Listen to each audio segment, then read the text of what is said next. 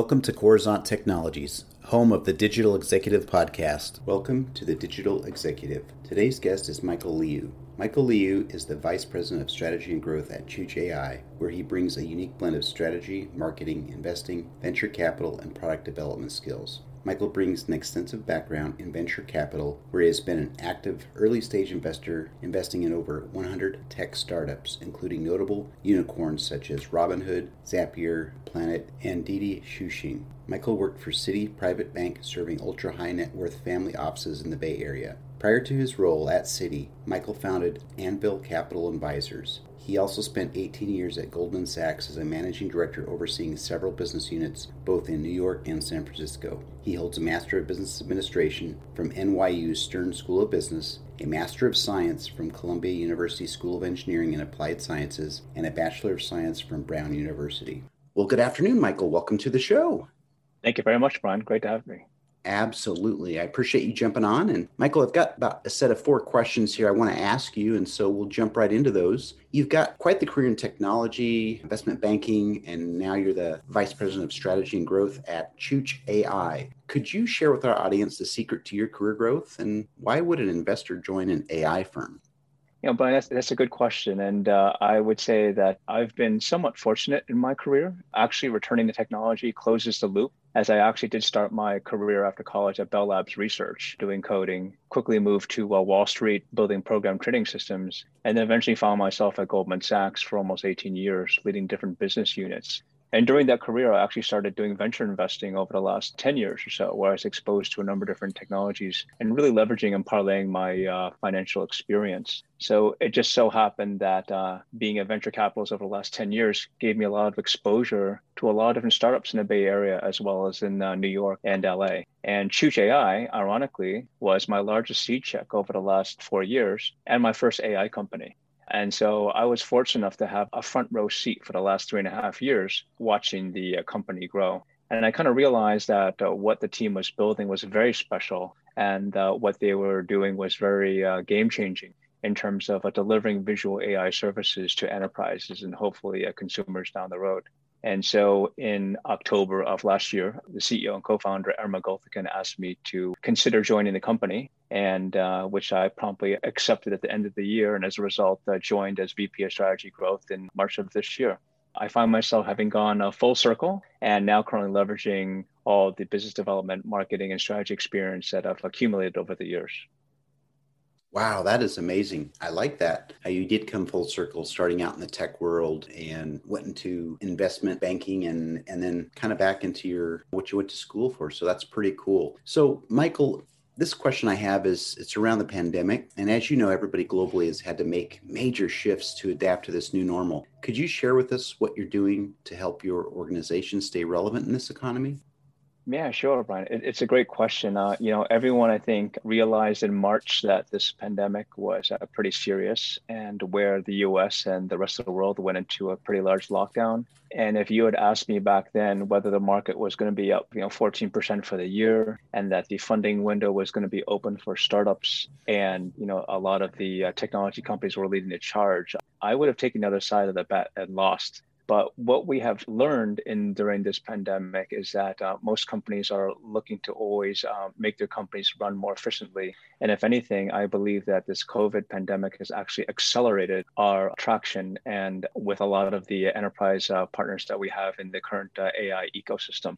And so as a result, we find ourselves in an unusual position partnering with very big companies like Deloitte, NVIDIA, Dell, Convergent, et cetera, having these discussions and helping their clients potentially adopt AI and other technologies to help their organizations become more efficient. Wow. I can only imagine what everybody was thinking maybe in February, early March. And now look at us, right? The challenge that we've had to go through and, and shifting that we've done. And the new normal is it going to go back to the old normal? And what does the normal look like? So I appreciate you sharing your perspective on that. And Michael, I know you're leveraging some new and emerging technologies in your tech stack you know, probably RPA, machine learning, that sort of thing. But maybe you could just talk a little bit about the importance of the ROI of AI and why your platform is so essential. Yeah, so the ROI for visual AI can be measured in a number of different ways. You know, before I kind of dive deep, I want to share with people that AI isn't necessarily that really kind of uh, amazing high tech type of application that's going to beat humans in chess or be able to initially predict things two, three, four steps ahead. As a matter of fact, AI can be implemented a number of ways to simply copy or, or uh, mimic uh, visual human tasks of analysis, inspection, and counting, and do that efficiently, at scale, and quickly. So we could either do the same task efficiently in less time, or we can take the same amount of time and do more tasks. And meanwhile, we can also keep consistent. And so I believe that a lot of the things that are currently done by hand whether it's counting cells or determining that people wearing masks or social distancing or making sure that your oil wells are safe, free from flares and smoke and, and fire, etc., can be certainly streamlined in a way to kind of create more consistency and uh, create an ROI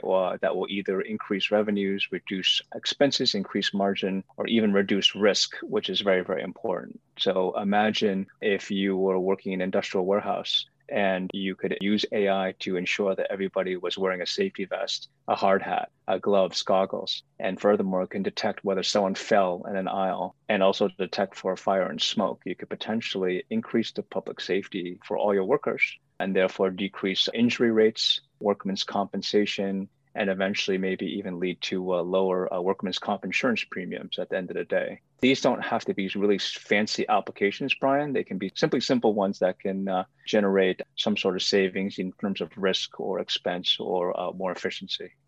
Great. I like your perspective on the use of AI and, and truly leveraging the technology and, and not thinking of it as some Pandora's box, for example. So I appreciate the share on that. And Michael, last question. Everybody wants to know a little bit more about you can you share something from your career experience that would be helpful for those looking to grow their career in either technology or entrepreneurship?